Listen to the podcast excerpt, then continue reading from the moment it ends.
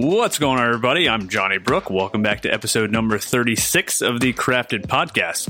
Podcast all about making stuff by hand, woodworking, metalworking, electronics, and more. We put out new episodes every Thursday on iTunes, Stitcher, Google Play, and pretty much everywhere podcasts are available. Uh, we also have a website, craftedpodcast.com, where we put all of our show notes. If you guys want to go check those out, see all the stuff we talked about during the show. Uh, we also live stream every Wednesday night at 8 p.m. Eastern Time. So you can check out our website to learn more there. And if you really like the show, give us a five star rating on iTunes. That is super, super helpful for us and helps us to get in front of more ears. So, uh, last we did start a Patreon page recently, and uh, that's going awesome. So, uh, our top patron of the week this week is Make Build Modify. So, thank you guys so much for the support there.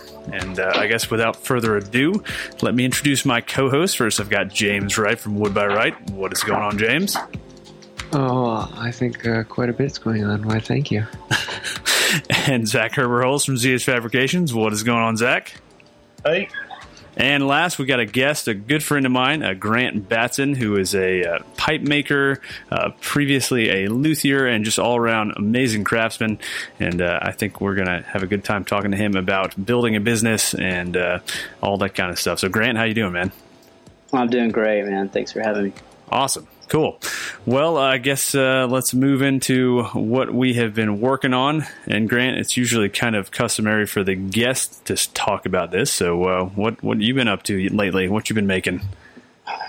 Yeah, well, you know, it, I, I am really a terrible multitasker, but I I can't stop. It's like a, a bad habit, you know. So I, I really have more going on uh, than usual. I always have a handful of projects, but but right now, probably my biggest thing is uh, my wife and kids and I are actually building a house.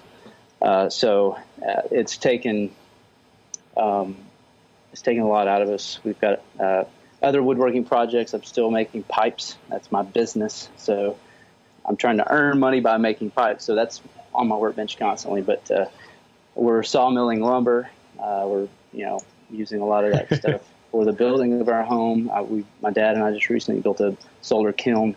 Our first batch of, of dry woods just coming out of it finally. Um, anyway, I don't know. There's there's a whole lot of, of things on my plate. Um, in, in, addition to the things that we're going to be working on, I think this week. Uh, yeah, dude. I'm quite excited. Kind of, I'm kind of excited about it. it's kind of like a non-necessity. Yeah. Uh, but uh, yeah, no, it's uh, it's awesome. So just to give a little bit of background on Grant, in case any of you guys listening aren't familiar, I, I met Grant, I don't know, probably ten years ago now at a trade show, a cigar and pipe trade show, back when he was a luthier full time, and uh, just immediately hit it off and became friends. And so he is a, you know, kind of entrepreneur who has really built a business from the ground up and uh, you know used to make guitars full time now makes high end high grade tobacco pipes full time and uh, you know has leveraged social media and his website to help with that. So I thought it'd be good to kind of chat with that. I, I know that's a dream of a lot of us is to be able to make stuff for a living and you know be able to sustain a, a family uh, by doing that. So uh, yeah, that that's a little bit about Grant in a nutshell there. But uh, ex- excited to have him on, and I'm going to be working with him this week here in Nashville. Uh, also with Brad from Fix This Build That. We're all going to be hanging out here in Nashville, so that's going to oh, be that sounds like a fun time. Yeah, it's going to be kind of a cool week, and uh, you know, working on some projects and kind of trying to help grow each other's platforms, and you know. It's always so interesting. You're in, yeah.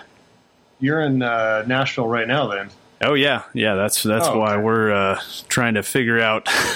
we're a couple minutes late on the uh, live stream because of that. So it's you know every last week I was in Charleston and this week I'm in Nashville. So saying in Nashville is really confusing when you live in. Oh, believe me.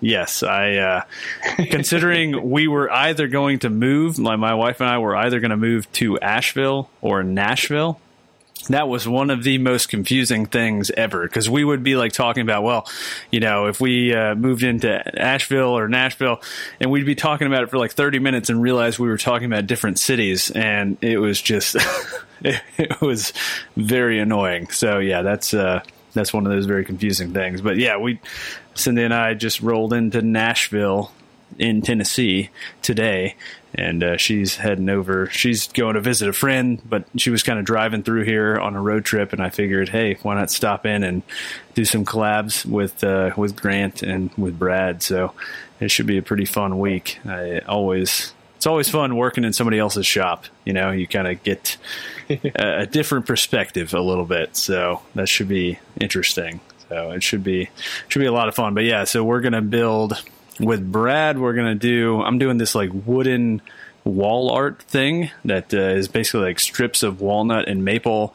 Uh, you know, very very Pinteresty, uh, but just kind of some really cool wall art that should be pretty interesting. Is and then reclaimed rustic pallet.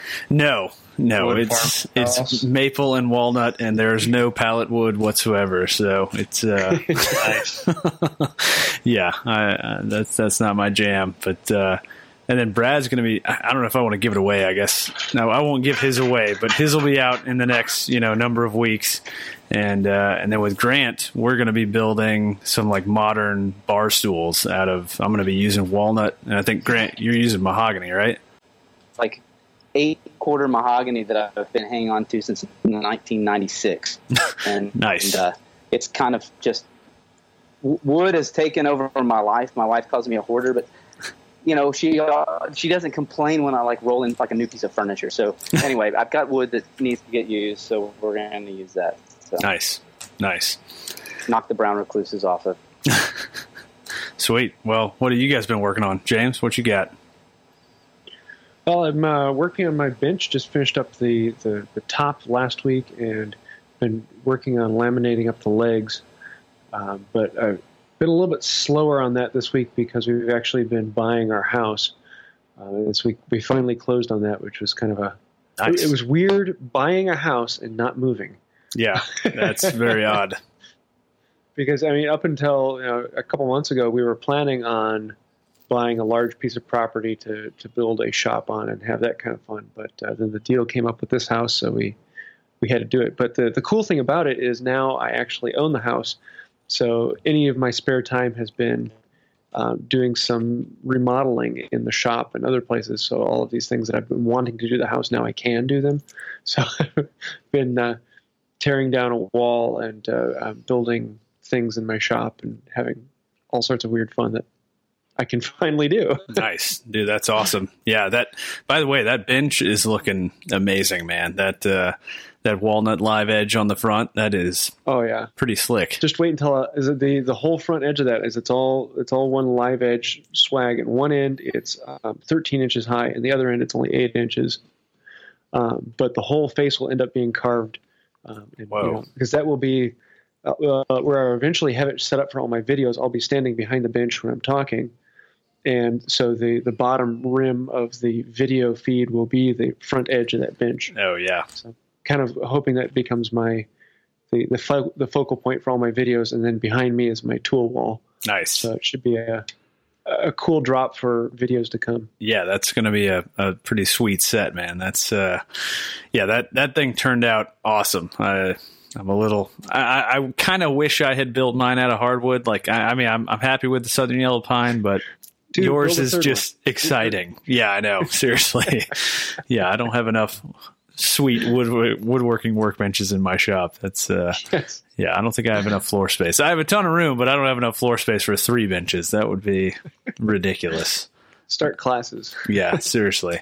No, that thing that turned out sweet, man. So, so you're using the Veritas twin screw vise hardware, and then yeah, yeah. I'm, I'm actually going to have uh, um, three vices on it. The Veritas twin screw uh, for that'll be my main go-to. It'll be the end face vise uh, but then I'm also going to have two leg vices. I've gotten used to having two leg vices, which is kind of weird. Um, but the I'll have one that's all traditional um, two and a half inch wooden screw, and it'll have the, the pin bar at the bottom. Nice. And the other one will be um, um a Hovarter um, uh, vice, which is it's it's a really interesting vice in that it's the the shaft isn't threaded. You know, you would expect to see a, a, threaded screw that you run in and out. It's a smooth shaft with a keyway in it. hmm. and it goes into this gear system that sits behind the leg. So if you ever rest anything on the shaft, you're not resting it on threads, so you're not garring up your wood if it sits down on that, that shaft. Uh, but the cool thing about it is that um, if you turn it all the way counterclockwise, it unlocks the gear, and so you can slide it in and out. So with a crisscross, um, a half turn in, in, counterclockwise unlocks it, and you can slide it in and out without having to do any movement. So it's even faster than the Benchcrafted spinning nice. um, opening and closing. And then at any point, you can suddenly turn it clockwise. And the moment you start to turn it clockwise, it locks into the gear and starts cranking down on the work. And it's just a, a really seriously fast and cool vice. So I'm, I'm, I'm really looking forward to having that the the traditional wooden screw and this like modern fast vice right next to each other and kind of play with the two. So yeah, no, dude, that's somebody needs to awesome. build a bench and just see how many different like how many vices they can put on one bench, just like yeah. every corner. Well, when I get it all built up, I'll be able to have um, six different vices on there because I'll have the the two leg vices, the end vice, my moxon vice, the uh, saw sharpening vice, and then my uh, my metalworking vice that can all be mounted to the bench. Jeez, I just use super glue for everything. That's awesome. That is hilarious, man. That's awesome. Well, Zach, what have you been working on, man? So I've been uh, I've been cranking away on this big industrial desk build. Uh, I have a few pictures up on my Instagram, including a cool video. Um, when it's so good for me to hang out with you guys. Like, so when we were in uh, Oklahoma, Johnny showed me how to work my cell phone, like, like, how to like. I didn't even know I had an iMovie on my cell phone, and uh, I remember the first time we hung out, you guys showed me like how to use Instagram, put videos on it. Yeah, the, the stories. So that was new to me. Yeah, and I was like, wow, this is really cool.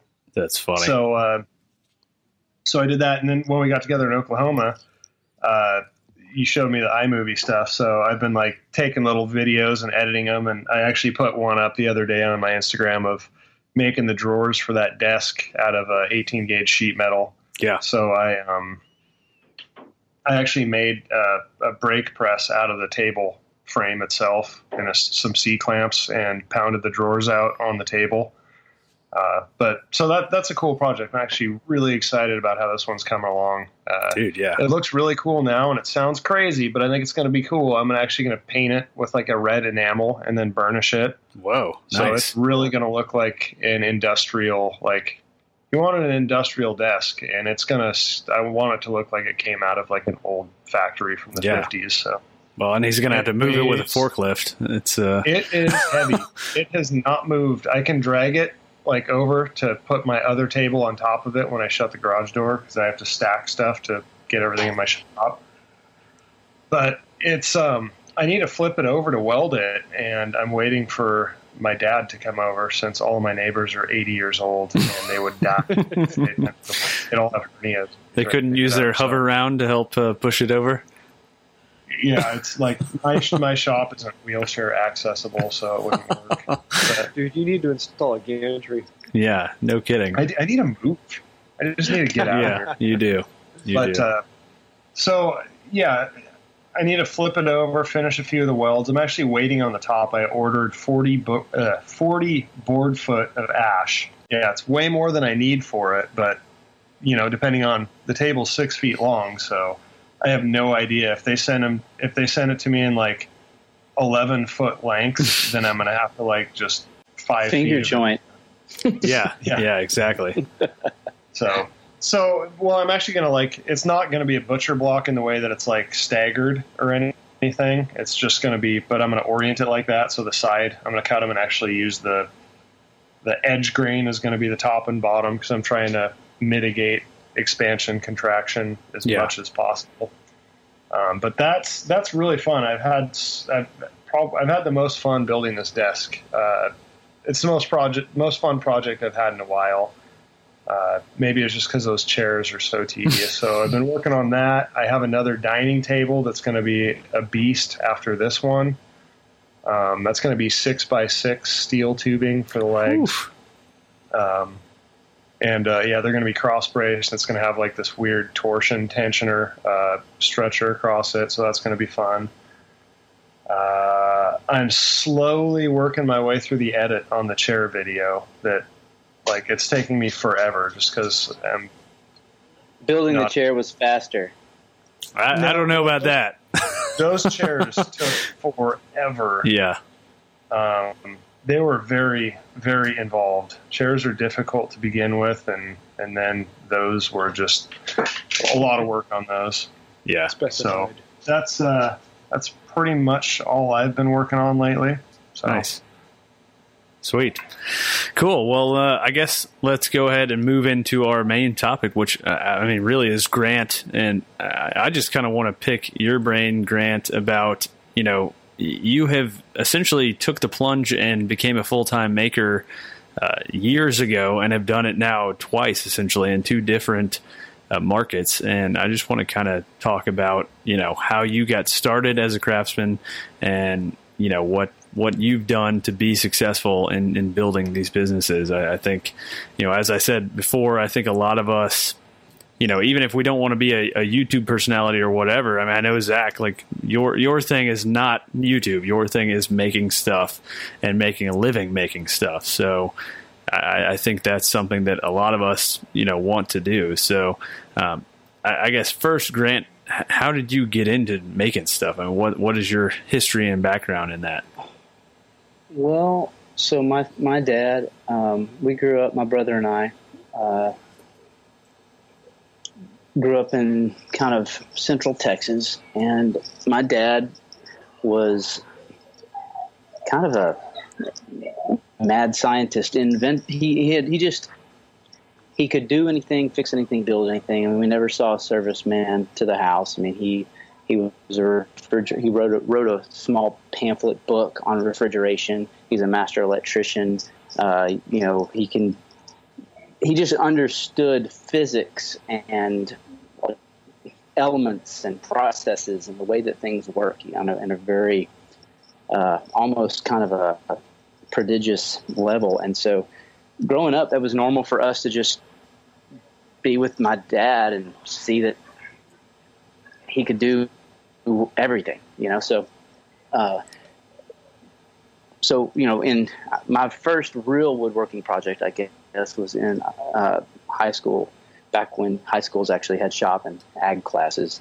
Uh, we were supposed to build a, a woodworking project, and um, the ag teacher kind of laid out a handful of options for guys that you know, for because it's girls and guys both, and you know, uh, gave us options on what we could build, bird feeder, you know, handful of other, you know, pretty boring projects, and I didn't want any of that crap. We we were uh, musicians, we had garage bands, and we were. So I was like, yeah, I want to build a, a guitar. So um, I found this old, crappy maple butcher block top, and had, you know, and I was. This was my very first really real introduction. I was 15. You know, into band sawing and routing and all these tools, right? Um, learned to weld in that shop, you know, got into a lot of different things. But so that was kind of uh, one of my first very own projects. Uh, but, you know, my dad, uh, growing up, built his bunk beds and roll top desks and all kinds of other things. With uh, So fast forward to college, I I guess my junior year, I, I called my dad. I was just, I think I'd changed my major five times and my minor seven. And, and I was like, Dad, I am so confused. So I don't know what in the world I want to do. And uh, he said, Well, you know, when I figure out what I'm going to be when I grow up, I'll let you know. It's like, Well, thanks for the help, Dad. Uh, and then a buddy of mine was working for a furniture company here in Nashville. And uh, one thing led to another. And I ended up getting a job there. Basically, flushing my degree down the toilet, went headlong into I wanted to be a cabinet and furniture maker.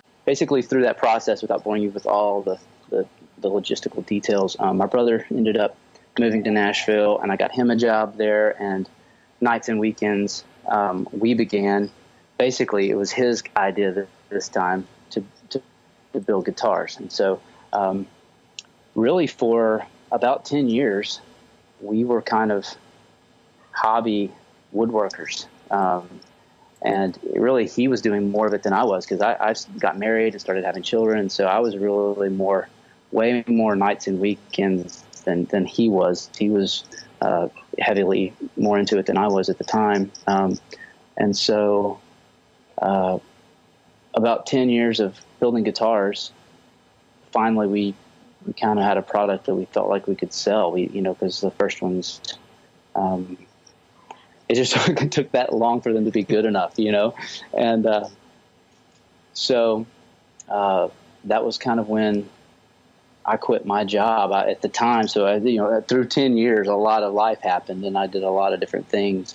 Um, uh, some of it was woodworking, but um, uh, project management. But at the time, uh, when I took the plunge to go full time, I was working as a, a project manager for a civil engineering firm. Um, and I won't even go to the into the details of how that river kind of uh, took me to that place. But um, but all along, you know, nights and weekends making stuff.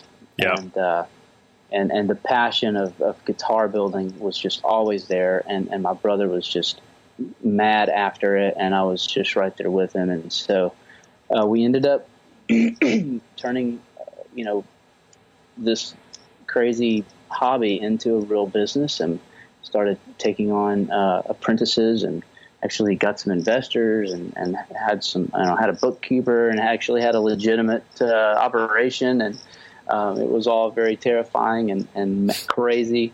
Um, and uh, my brother's still doing it today. Uh, and it, now my brother's got, uh, he still builds very expensive custom guitars, but he also has a factory line of guitars coming out of Korea that are a little bit more uh, and um, very very unique design that we came up with um, for sonic uh, performance. But um, I guess about two, in the, the end of 2011, I just kind of I needed to change gears and uh, you know, my brother and I love each other a lot. We have a lot of respect for each other, but working with your brother can be tough sometimes. And, and I think at the time, um, I kind of felt like one of us needed to do something else. And uh, I decided it would be me. And, and really by accident, um, I got into pipe making. There, there was a guy who made really fine high grade pipes here in Nashville, and he had contacted me about making a display cabinet. Uh, he had seen one of our guitars on display in a tobacco shop, and so he contacted me and said, "Would you be interested in making a display case?" And uh, this was maybe a year or so before I, I left guitars, and you know, it, so for me, it was very much kind of a back burner. Yeah, maybe if I ever get to that, sure, I'd be, I, I, I might be interested. But when I left the guitar business, I literally left it with nothing. I didn't know what I was going to do. And uh, I had a wife and four kids, and my wife is a stay-at-home mom, homeschooling, and so I, you know, that was a little bit uh, ludicrous, uh, truthfully.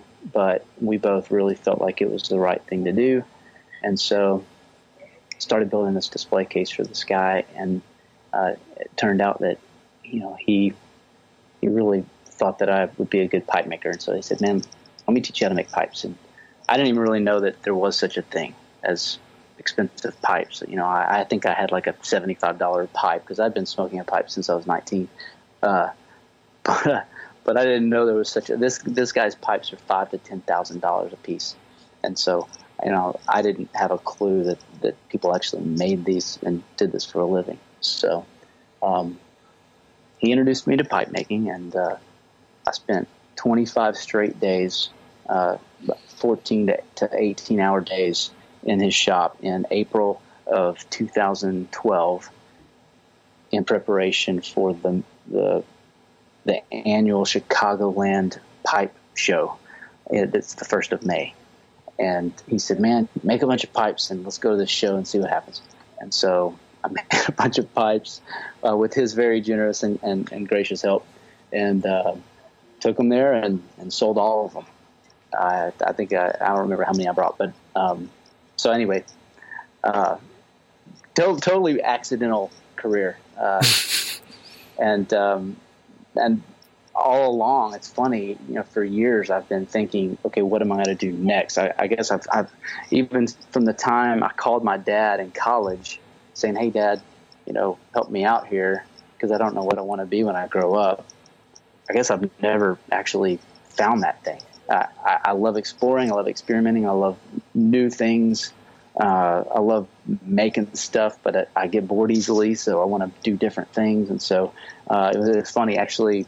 Um, well, this past fall, I was I'd been saving money. I was about to upgrade my engine lathe, and uh, I had about six thousand bucks saved up, and I had this harebrained idea. And I called my dad. I said, "Hey, Dad, you want to buy a sawmill?" and he was like, "Yeah."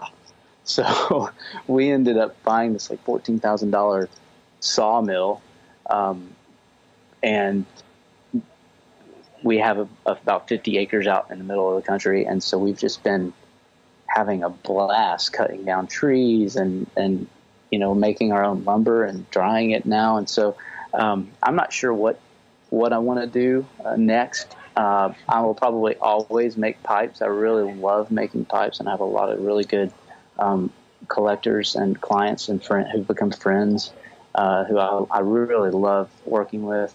Um, but I also, uh, you know, I've made chairs, I've made leather goods. Um, I've done a lot of different things, and I'm, I'm, really. It's funny. I feel like a hack at all this stuff. You know, I'm really even at pipe making. I make a living making pipes, but I look around. I know guys that make way like in my mind, like these guys are awesome. Um, and everything I've done, I feel like I'm a hack of all trades. You know, I, I kind of I know enough to like make it happen, but I, I, just all I see is all of the things that need to be better.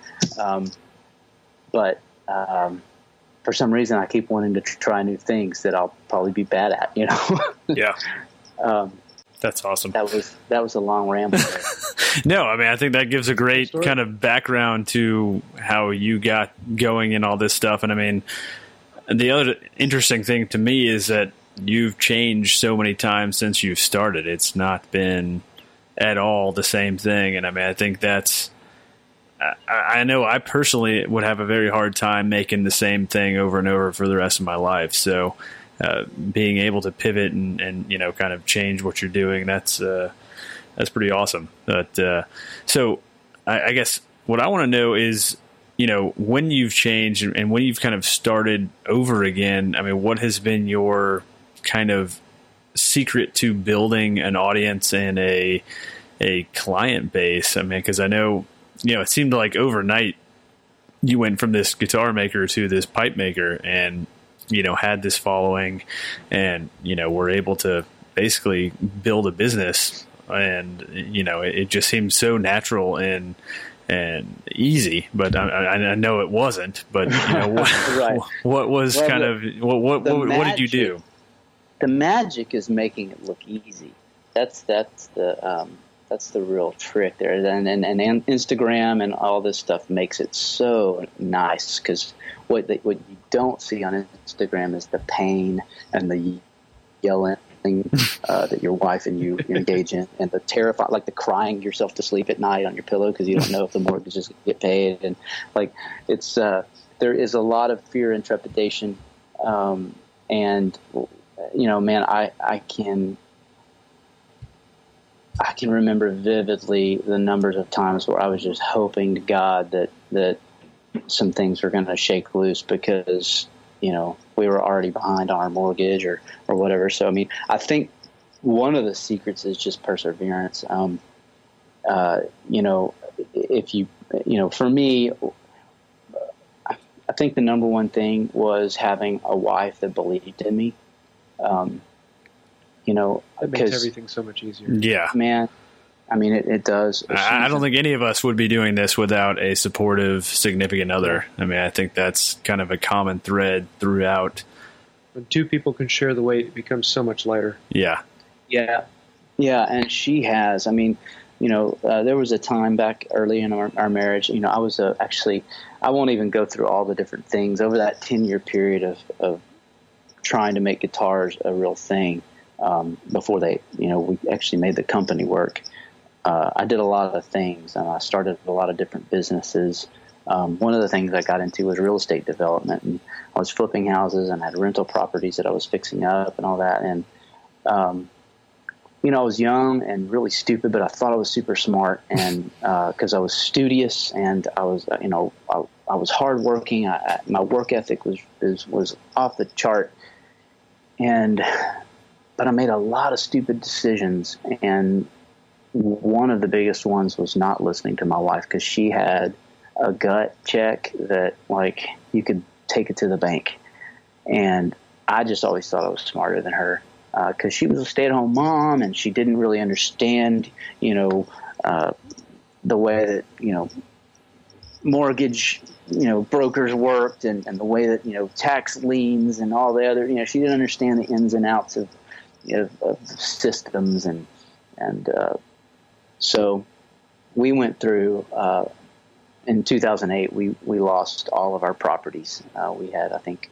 uh, eight different properties that all went through foreclosure, and I ended up going through bankruptcy, and we lost everything. We had her car got repossessed right in front of our house. You know, I mean, it was just like this humiliating failure, and uh, it, was mainly because I didn't listen to her because there was this one big deal that I just knew hey, this was going to be the biggest. You know, I had learned so much. I'd made money and lost money, and this this one big deal was was it was a lock, and it was in 2008. You know, everything looked great on paper, but the one thing that nobody knew was that you know the guys running Goldman Sachs and Lehman Brothers and whatever else they were screwing us. You know, I mean, you know, so you couldn't control that. But she had a gut check, like, hey, don't do this deal. I just don't feel good about it. And I was like, babe, you don't know what you're talking about. We're going to make two hundred thousand dollars on this deal in six months Like, and of course we lost everything. So it was a very hard thing for us and our marriage. We love each other enough that we survived it, but it was not easy. And so, you know, I've I've learned. I kind of taken that with me. There's like this painful reminder that my wife is in tune with something that I'm not, and she's she's to be, you know, respected and listened to and honored, and and so because of that, I think more than any of the other advice that, that I, I, probably could give anybody is, is listen. You know, if you've got a loving person in your life that that supports you and thinks you're pretty awesome, man, listen to that person. Yeah. Don't think don't think you're as awesome as they think you are. well, even if they're not involved, that's what's kind of amazing is that I think having that person that's kind of outside of what you're doing, you know, they they can just hear it almost on the surface or much more objectively than you can. And it is, uh, I, I think of my wife as my HR department because she is so much better at responding to emails that like I might be getting angry or frustrated or whatever. And like anytime I'm about to fire off some email where I'm just like, you know, annoyed at a person, I, I have her yeah. take a look at it first. And man, it's, it's amazing. Yeah, absolutely. Uh, my wife and I both do that. Um, I actually have my wife's phone number on my business card because I don't have. um, yeah. And now she's doing all your angle grinding, right? That's uh, yeah. that, huh? yeah, that was that was pretty oh, good, man. That was a hit, man. Yeah, everybody thinks I'm everybody thinks I'm a hack now. That was awesome. Yeah, that was pretty good, man. That's funny. Well, actually, I mean that really does segue into one of the other things that I would I would say is something that I value highly, uh, that I feel like has caused me to be able to continue uh, serving customers in a custom, bespoke kind of capacity, and that is just really treating people well. Um, yeah. And the funny thing is, I I have to call AT and T every month, and we have to have like two hours of yelling and screaming matches, and my kids know you know, when I'm on the phone with AT and T, I mean, it's it's like a thing here. But they they but I but one day I thanked the lady that was I was on the phone with. I said, you know what, I should really instead of being so upset with you, I should really thank you because you AT and T have almost single handedly lowered the bar of, of customer service so low that I can almost do nothing for my customers and think that I'm just like going lowered the bar so low. So, um, but I, doing things for people when they don't expect it, like even if they're they're ridiculous, like they're man, they're I could tell I could go into some crazy stories about customer service opportunities, I guess I should call them, where people have had ridiculous requests, uh, gotten livid for no reason, things that even were their fault. And even though I have a policy on my website, I almost, I kind of, it's there to protect me so that I can like engage it if I want to. But the truth is, I never, I never actually do what my policy says. I always make things right. Well, I think, I think, especially, I mean, there's obviously a big movement. I mean, this is a movement that we're a part of. It's not yep. just something that's been around. I mean, it has been around forever, but it's bigger than that. It's something that is gaining steam and gaining momentum, and more people.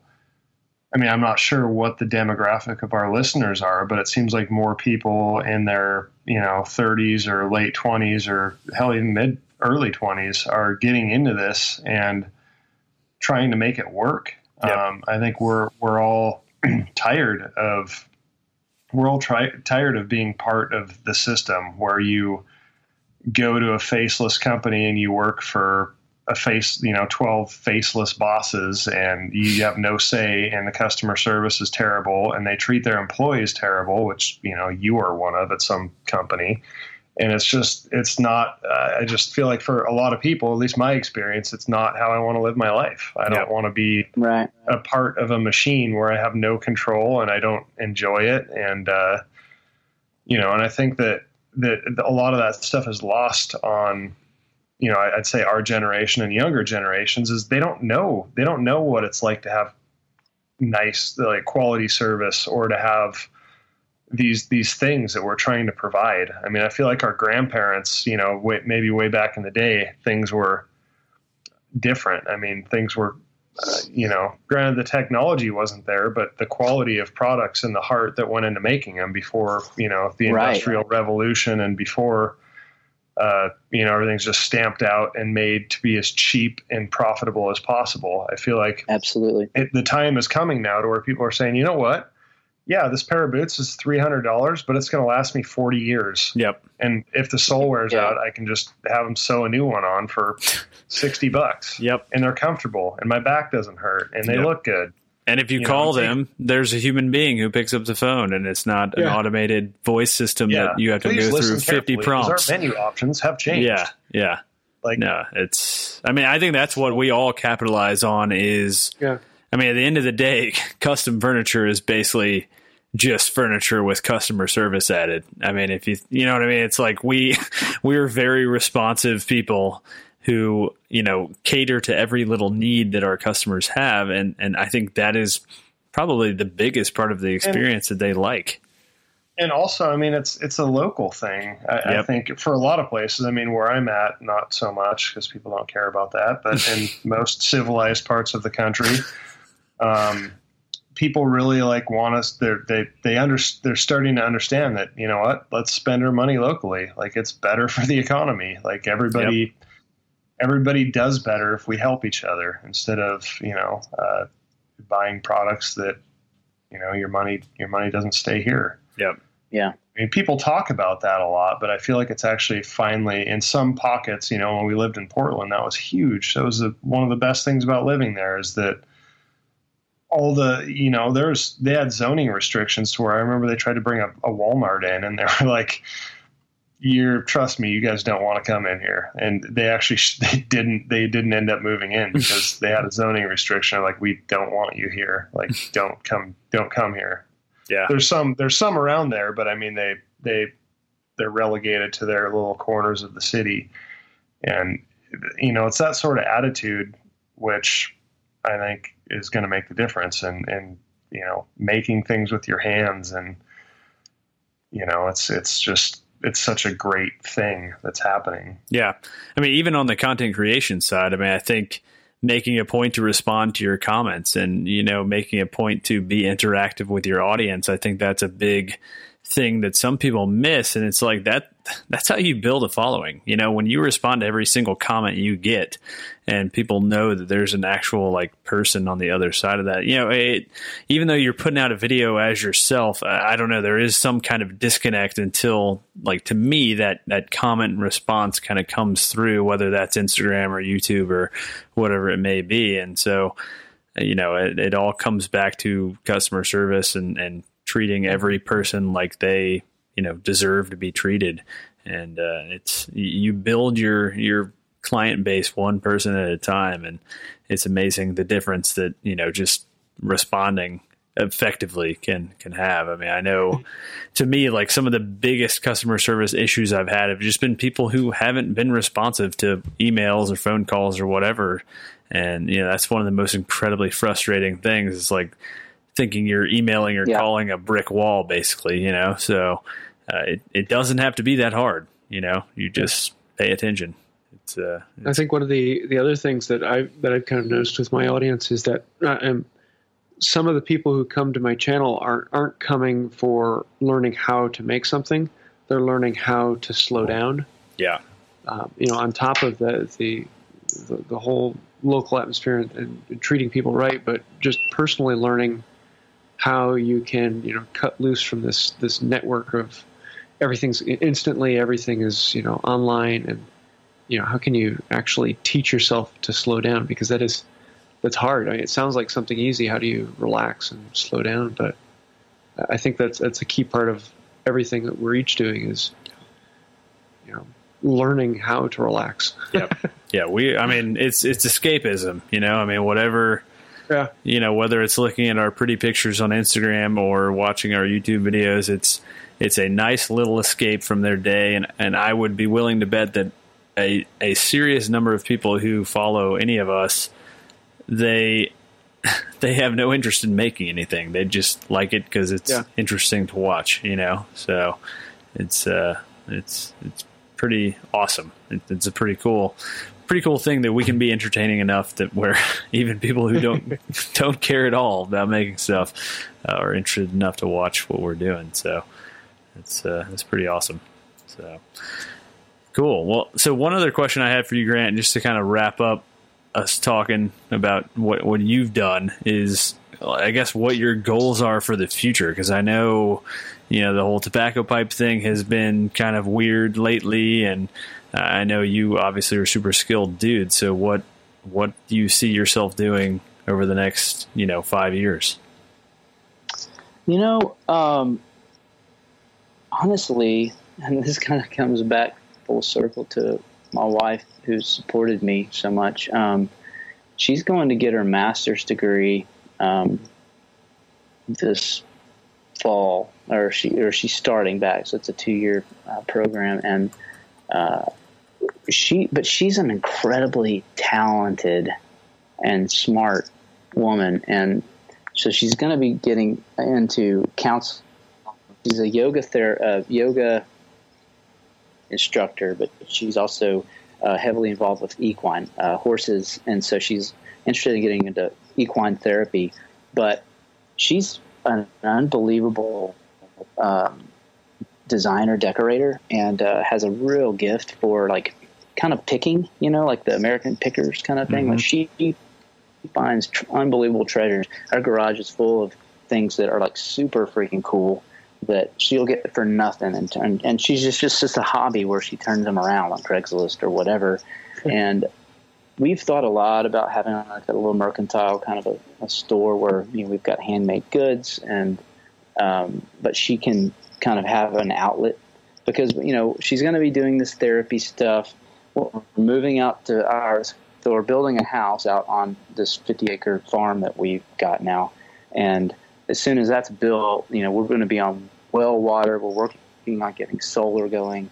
Um, we've got we're going to basically be living out there uh, very inexpensively because we're going to be raising. We've got a greenhouse. We've got bees. We've got you know chickens horses, you know, so we're going to be really trying to cut expenses down. And so, you know, I'm not sure. Uh, I really want to be able to support whatever her passion and vision is for this next step because our kids are, are, we've now got an, our oldest is now 18. Um, all of our kids are uh, well, my my is 12, but almost all four of my kids are teenagers now. So um, we're kind of in a different phase of life, and so I really am looking forward to supporting her uh, to do what she feels like she wants to do because she's basically given this last 18 years to our kids, and uh, so it's time for her to kind of come out of her shell and um, show off her her skill. And uh, so I don't know. I'm going to continue making pipes. I'm going to continue making furniture and and you know other things for people. Um, but uh, I really hope to also do a lot more fishing. Um, to be real frank. so I don't know, man. I it, honestly, I think I'm as eager, Johnny, as you are, maybe, yeah. maybe more so, uh, to see what I'm going to do next because I really, it's funny. I guess in the in my gut, pipes completely came out of the blue. I had zero knowledge that it, that thing even existed, and yeah. all of a sudden, within a matter of months, I was a pipe maker, and I didn't even know it was a thing. So, I guess I almost feel like that. Like, okay, what else is out there? You know, because I have a lot of desire to make a canoe. I've wanted to make a canoe since 1996 uh, or 1995. Um, I've wanted to get into gunsmithing. I've wanted to get into knife making for years and years and years. But you know, those things are. It's almost like no matter what, what little pool you get into, when you just dip your toe in, you realize how many like other people are doing it and how well they're doing it. And so there's a little bit of an intimidation factor, I guess, especially with the internet. Oh yeah. Um, but uh, I don't know. Yeah, that's why my shop is completely set up for knife making. I still haven't made a knife. It's uh, whatever you right. do, there's somebody yeah. who's way better at it than you are. So it's uh, intimidating. Right. Yeah. Yeah. Yeah. So I don't know. I, am just gonna keep keep keep kind of doing what I'm doing, but also um, enter, just basically entertaining uh, opportunities that come along. So um, you never know what that's going to be. Nice. So uh, cool. We'll see. Awesome. Yeah. Well, uh, I guess let's move into what we've been watching or listening to or reading. So, Grant, I know you probably didn't even know this segment was coming, so uh, you can think about that while we do our thing. I see, James, you've got something uh, okay. written down there. Yeah, no, I was uh, well, probably for the last three years. I've been watching a channel called Maker 101. Um, and he's been going longer than that. I think he started the channel when he was like 12. Um, he's now 16, 17, I'm guessing. Um, but he does all these crazy things. Like he he made his own steam engine. He made his own combustion engine from scrap and pieces and rolling steel and uh, just literally junkyard treasures. Well, he's currently in the process of making a, a combustion engine out of an old uh, air compressor. Um, and I, am I'm, I'm loving it. And his his a his whole ethos is you know nothing needs to be perfect; it just needs to work. And you know it doesn't even have to work perfectly. It's just it's something you can tinker with and make it better. Nice. And uh, it is a fantastic channel just to go and and see someone explore a new avenue that they haven't quite figured out yet. And you get to learn along with them. It's it's it's a phenomenal channel. You got to definitely got to check it out. Nice. Zach, how about you? I, I see what you have written down, and I have watched it, and it is hilarious. So yes. Yeah, it's uh, actually I think the the correct title is Nick Offerman answers woodworking questions from Twitter. Yes, that's what it's actually yes. the video is titled, and it's every, it's exactly it's exactly what you would expect, and it's hilarious. It's so good. Have you seen? That's awesome. Ken Jeong, uh, you know, the Dr. Ken guy. That he's you know the hilarious Chinese dude on Community and The Hangover. He he's an actual doctor in real life, and so he act, he does another segment where he answers like medical questions from Twitter. It's like similar to what Nick did. It's hilarious. You should go check it out if you haven't. No, I have not seen that. It is outstanding. That dude is so funny. But yeah, Nick is. yeah, yeah and he answers them like in exactly the way I would want them to be answered. It's like, how do you stain wow. red oak? You don't stain red oak. It's like it's, exactly. Yeah, Yeah, it's it's good. that's funny. So mine is this. Uh, so it's the Genius YouTube channel, which I guess was they used to be called Rap Genius, and it's basically this website that like kind of puts insights in the lyrics of all these you know rap hip hop songs and, and things like that. But now they've kind of rebranded so that it's all genre, so they're just calling themselves Genius. But anyway, they had this video on the making of the track uh, Redbone by Childish Gambino. I don't know if you guys have heard this. It's like uh, came out this past year, but like super throwback kind of uh, funkadelic kind of parliament sounding funk track, uh, but you know came out this year. So a really amazing song. But then this guy who was the producer on the track just basically went through and played every part from the track that kind of he came up with, and it, it was just amazing. I mean, I'm, I'm totally super into that album, but then seeing how they kind of created uh, the soundscapes from these tracks was really, really interesting. So I'll, I'll have a link in the show notes to that. Grant, you've been watching or listening to anything lately? When I've been working, I've been I've there's a band that I've really started to uh, I found on Spotify called E La Bamba, and uh, half, I speak Spanish, so I kind of I'm, I'm I'm I've lost a lot of it. So uh, for me, it's kind of it's almost kind of half reminder. But uh, half of the lyrics are in Spanish, and then half of them are in English. But they're just a really cool band. So check out E La Bamba. Nice. Um, and I also just finished listening to Tom Sawyer on audio uh, about a month ago, I guess, and that was pretty awesome. And but I'm really bummed because my brother-in-law, after I finished it, told me that he just listened to it where Nick Offerman read it, and that would have brought. Whoa. you read Tom Sawyer? That sounds I didn't amazing. to that. So Huh. yeah, you know, it's awesome. If you haven't, if you haven't, uh, if you haven't read Tom Sawyer, um, and I work a lot. I'm constantly working, so I listen to it. I put it in my on my phone and, and listen to it through Audible. Yeah. But uh, it was awesome. Nice.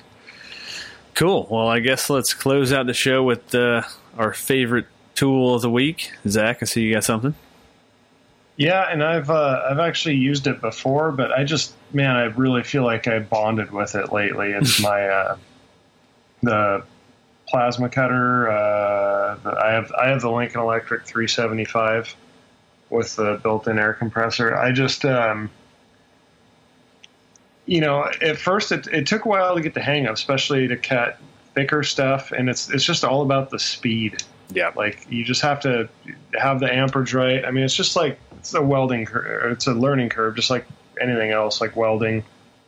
Um, you know, it's just figuring out get your get the settings right and figure out your movement speed and you know figure out how to brace brace your uh, cutter head and there's just a few intricacies and I feel like I really have it nailed. I, I cut a lot of um, quarter inch plate this uh, this week for that industrial desk I'm building, and it was just I figured out how to cut it way way better. So it's uh, very little grinding afterwards. It's just making my life so much better. I just had to mention it. Yeah, I need to. I need to talk with you about the settings you're using because I've.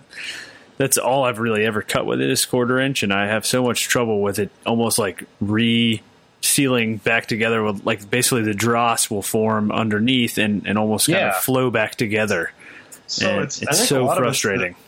a lot of it's like kind of the the f- feedback that you get like so for quarter inch i think see i think that thing's rated up for like three eighths or Yeah. something like that i can't remember i think it'll like it's weird the way the settings work i think it's like rated for a number but it'll sever a higher number which i think is code for like it'll be a nasty ugly cut but it'll get the job done Yeah. i think that's what that really means but I don't I don't ever I mean I build furniture. I don't ever do anything no.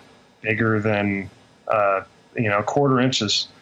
The only time I've gone bigger than a quarter inch was uh, that anvil I used a half inch plate for, and I just cut the corners off with a angle grinder, and it wasn't that big of a deal because it was small. But you know, um, most of the stuff I work with is one eighths, sometimes three sixteenths, and very rarely quarter inch. But it'll it'll do all of that.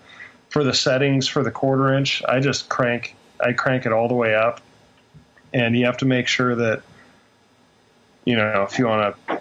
I've done some freehand cuts, but if you use I use like a square, a T square or something because I'm Yeah. usually cutting right angles, and um, yeah, just you know when you start, uh, I can't remember. I guess I angle it a bit away from me when I start, and a bit towards me when I end if I'm cutting towards myself.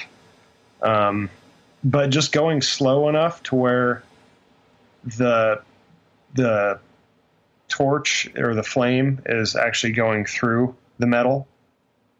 If you if you move too fast, it'll kind of reflect up. Yeah, rooster You'll see tail like on the you. flame shoot up. That means you're moving too fast. Yeah, So um, it's just kind of a balance thing, you know. If if you hang it, if you hold it, if you go too slow, if you hold it in a spot for too long, it'll kind of burn out the area around it a little bit. yeah, But sheet metal's cake. I mean, it, like I cut 18 gauge sheet metal on it all day, and it's like a factory cut edge. Those drawers that I did for the industrial desk, that's 18 gauge, and it's just, I mean, it's like butter. It's incredible yeah, yeah, it's just it's it's probably one of in the past I'll I'll just say 6 months to you know, it's definitely been the game changing tool that I've acquired for me. yeah. As we were talking before the show, I still need like a horizontal uh, bandsaw. That's like the one tool that I should have had like two years ago. But Yeah, that would have been good. yeah, but the plasma cutter is fantastic. Nice. James, how about you? Um, just got a uh, three-axis uh, steady gimbal, a handheld gimbal for my. Uh, I can either put my phone in it or put my GoPro in it because I want to do a lot more like behind-the-scenes quick shot videos. And I am just blown away by this thing. I've been playing with it all day and looking forward to putting up a, a couple videos with it. It's just kind of for anyone who wants to make videos quickly. Uh, it is fantastic. I mean, you just you just put your camera on there and run around the piece, and you get these beautifully smooth shots. Um, it's I am I'm blown away by it. So, Yeah, those things are amazing. I was just so I've I've been watching. I, I've gotten way back into mountain biking lately, and uh, met some dudes locally who are really big on YouTube for mountain biking, and that's like the new thing is to have you know a chest mounted gimbal with a GoPro on it, and it is amazing. Like the the footage they get, you know, they're going over just this ridiculously bumpy trail, and it is butter smooth. It like I I don't even need one of those for like my current workflow, but I just want one because the the shots they Well, get are amazing. That's what I. Uh, the, the other the second reason I bought it is because I want to do some videoing of my mountain running, Oh, nice. and uh, so so I can carry it with me in Yeah. my pack and, and pull it out in handheld video while I'm running. That's awesome. And uh, yeah, it's a lot of fun. That's awesome. Sweet. Well, my video this, or my not my video, my tool this week uh, is this uh, Arrow electric stapler. So I, I built this DIY projector screen for the Make Magazine YouTube channel, which hopefully should be up in the next uh, couple days. But uh, anyway, it was a bunch of staples that I had to put in to basically attach the screen material to the frame that I built. And I've always used, you know, the traditional staplers where you have to, you know, push fairly hard on it. Yeah.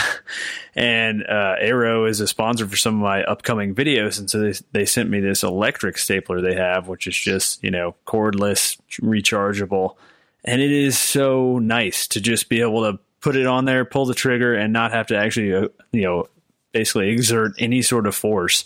And man, it is like, it's a game changer because I'm going to be building like a plywood sofa in the next month and, you know, creating my own kind of cushions and using a stapler pretty heavily for that. And man, it is, it's going to be a game changer. So for like, you know, 40 bucks or whatever it is over, you know, a, a $15 manual stapler, it's, uh, it's, it's a, makes a huge difference. Yeah. So yeah, I'm, I'm pretty excited about that. Grant, how about you? You got anything uh, you've been loving working with lately? You know, it's funny, man. I mean, I, I don't, I have, haven't really acquired a whole lot of new tools lately. I, the sawmill that I got a few months back, uh, probably the biggest, coolest tool. Yeah, I think that counts. Um, I'm just having, I'm having a blast with it. I mean, it's just, I mean, I felt like my dad and I, we felt like kids on Christmas, you know, like throwing like cherry logs and, and cedar logs that we just cut down up there. And, um, but I think in the past week, I guess, um, my dad in the winter time get presented to me. We were actually putting plumbing pipes in for my, my slab for the house.